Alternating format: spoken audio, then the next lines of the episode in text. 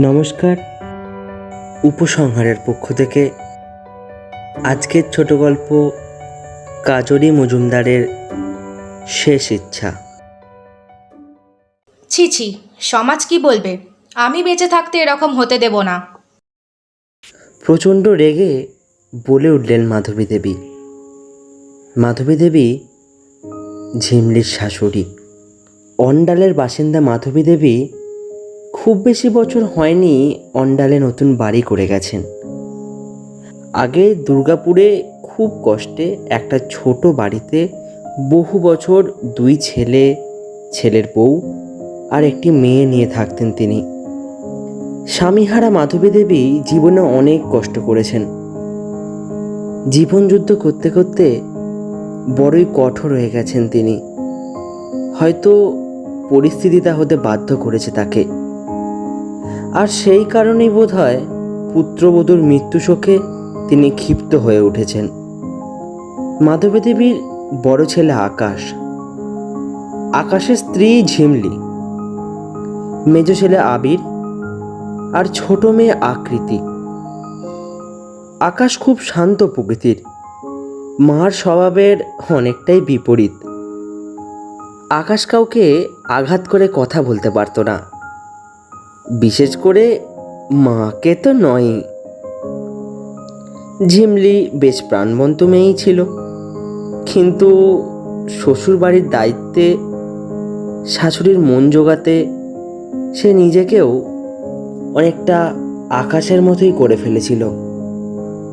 আবির আর আকৃতি আর পাঁচটা মানুষের মতোই সাধারণ ছিল। তাদের রাগ, দুঃখ, আনন্দ সবই তারা সঠিক জায়গায় প্রকাশ করতে পারত। দাদার মতো ছিল না তবে।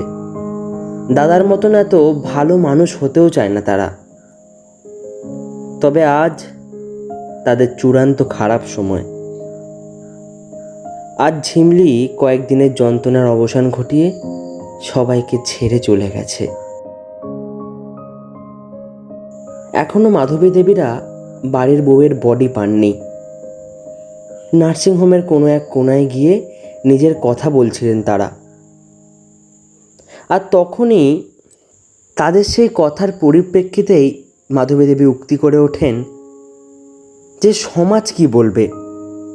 উনি বেঁচে থাকতে এটা কখনোই হতে দেবেন না। কিন্তু কি করতে দেবেন না তিনি? আজ এই শোকের মধ্যেও এসব উনি কি বলছেন? আসলে শুরু থেকে দেখলে দেখা যাবে মাধবী দেবীর কথার কারণটা আসলে কি। ঝিমলির বিয়ের পর থেকে ভালো বউ হওয়ার জন্য খুব চেষ্টা করেছিল। তবে ঝিমলির কোনো কথাই খাটতো না এ বাড়িতে। যার স্বামী মার সামনে প্রায় বোবা, তার কথায় কতটাই বা গুরুত্ব দেবে কেউ? আবির আর ঝিমলি প্রায় এক বয়সী ছিল। তাই কখনো কখনো নিজের ক্ষোভের কথা দেওরকে বলতো সে। তাদের দেওর বৌদির এই সুন্দর সম্পর্কটাকে নিয়েও অনেক লোকে অনেক কানাঘুষো করত। অসুস্থ অবস্থায় ঝিমলি দেওরের কাছে তার এক মনের ইচ্ছা বলে গিয়েছিল। আজ তা পূরণ করার সময় এসেছে। আর সেই কথা শুনেই মাধবী দেবী অত উত্তেজিত। মাধবী দেবী আবিরের উদ্দেশ্যে বললেন বৌমা তোকে এমনি কথায় কথায় বলেছিল হয়তো কিন্তু যদি সেরকম কিছু হতো ও কি নিজের স্বামীকে বলতো না? আর তাছাড়া এই শেষ সময় আমাদের ওকে সাজিয়ে ওর শেষ কাজ করতে হবে। ওসব করলে লোকে কি বলবে বলতো? বলবে আমরা বউয়ের জন্য কিছুই করলাম না। কিন্তু আবির ব্যাপারটা মেনে নিতে পারছিল না। ও সঙ্গে সঙ্গে বলে উঠল তুমি ভুল করছ মা। এটাই বৌদির শেষ ইচ্ছা ছিল। কোনো ভুল করছি না। তোর দাদাকে পাঠিয়েছি এটা বলে আসার জন্য যে তোরা যে ফর্ম ভরেছিলি তা বাতিল করে দিতে। মাধবী দেবীর কথাটা শেষ হতে না হতেই আকাশ এসে সিটে বসে পড়ল। মাধবী দেবী বড় ছেলেকে দেখে নিশ্চিন্ত হলেন। আশু ওরা কি বলল? তুই সব বারণ করাতে ওরা কিছু ঝামেলা করেনি তো? আকাশ গম্ভীরভাবে বলল না। মাধবী দেবী একটু স্বস্তির নিঃশ্বাস নিয়ে বললেন যাক তাহলে তো সব মিটেই গেল। আকাশ মাথা নিচু করে বলল না মেটেনি। মেটেনি মানে? আকাশ মাকে বলে উঠল আমি ওদের না করতে পারলাম না, মা। অবাক দৃষ্টিতে আবির, মাধবী দেবী আর কয়েকজন যারা ছিল সেখানে সবাই আকাশকে দেখছিল। কারণ আকাশকে কেউ এর আগে কখনো মায়ের বিপরীতে কথা বলতে শোনেনি। আবির শুনে খুশি হয়ে বলল, দাদা, তুই বৌদির অন্তত এই কথাটা রাখলি? ততক্ষণে আর বাকি যে আত্মীয়রা ওখানে ছিলেন, তারা সব শুনছিলেন। আকাশের খুঁড়তুতো ভাইও ছিলেন ওখানে। তিনি জিজ্ঞাসা করলেন, অনেকক্ষণ ধরে বৌদির একটা ইচ্ছের কথা শুনছি, কিন্তু কিছুই বুঝতে পারছি না। কি সেই ইচ্ছা শুনি? এদিকে মাধবী দেবী ক্ষোভের সুরে বলে উঠলেন, আর বলিস না কখন কবে বৌমা? তোর মেজো ভাইকে বলেছিল, ওর যদি কখনো কিছু দুর্ঘটনা ঘটে যায়, তবে ওর চোখ আর কিডনিটা যেন দান করে দেওয়া হয়। তুই বল, এসব কি আমাদের মতো ঘরে করে কেউ? সধবা বউ তাকে সাজিয়ে নিয়ে যেতে হবে, আর এসব করা মানে বুঝতে পারছিস তো? এরা কি সব বলছে দেখ তো, তুই একটু বোঝা ওদের। মাকে থামানো সুরে আকাশ বলল, না, মা, না। আজ আর কিছু বোঝার নেই। বরং তুমি একটু বোঝার চেষ্টা করো। ওর এই ইচ্ছাটা আমি পূরণ করব। তুমি কষ্ট পেও না, মা। সব সময় আমি তোমার কথাই মেনে নিয়েছি। তা ঠিক হোক বা ভুল হোক। তা বলে তুমি এটা ভেবো না যে আমি বলছি তোমার সব সিদ্ধান্ত ভুল। তবে দুর্গাপুরের আমাদের আগের বাড়িটা থেকেও তোমার বৌমা বেরিয়ে আসতে চেয়েছিল। কিন্তু তোমার ওখানে থাকার ইচ্ছায় তখন আমি তোমার সিদ্ধান্তকে সমর্থন করেছিলাম। কিন্তু সবথেকে কষ্টের কথা কী হলো জানো তো?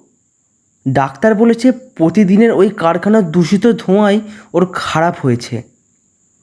আমরা তো ভালোই জানতাম মা।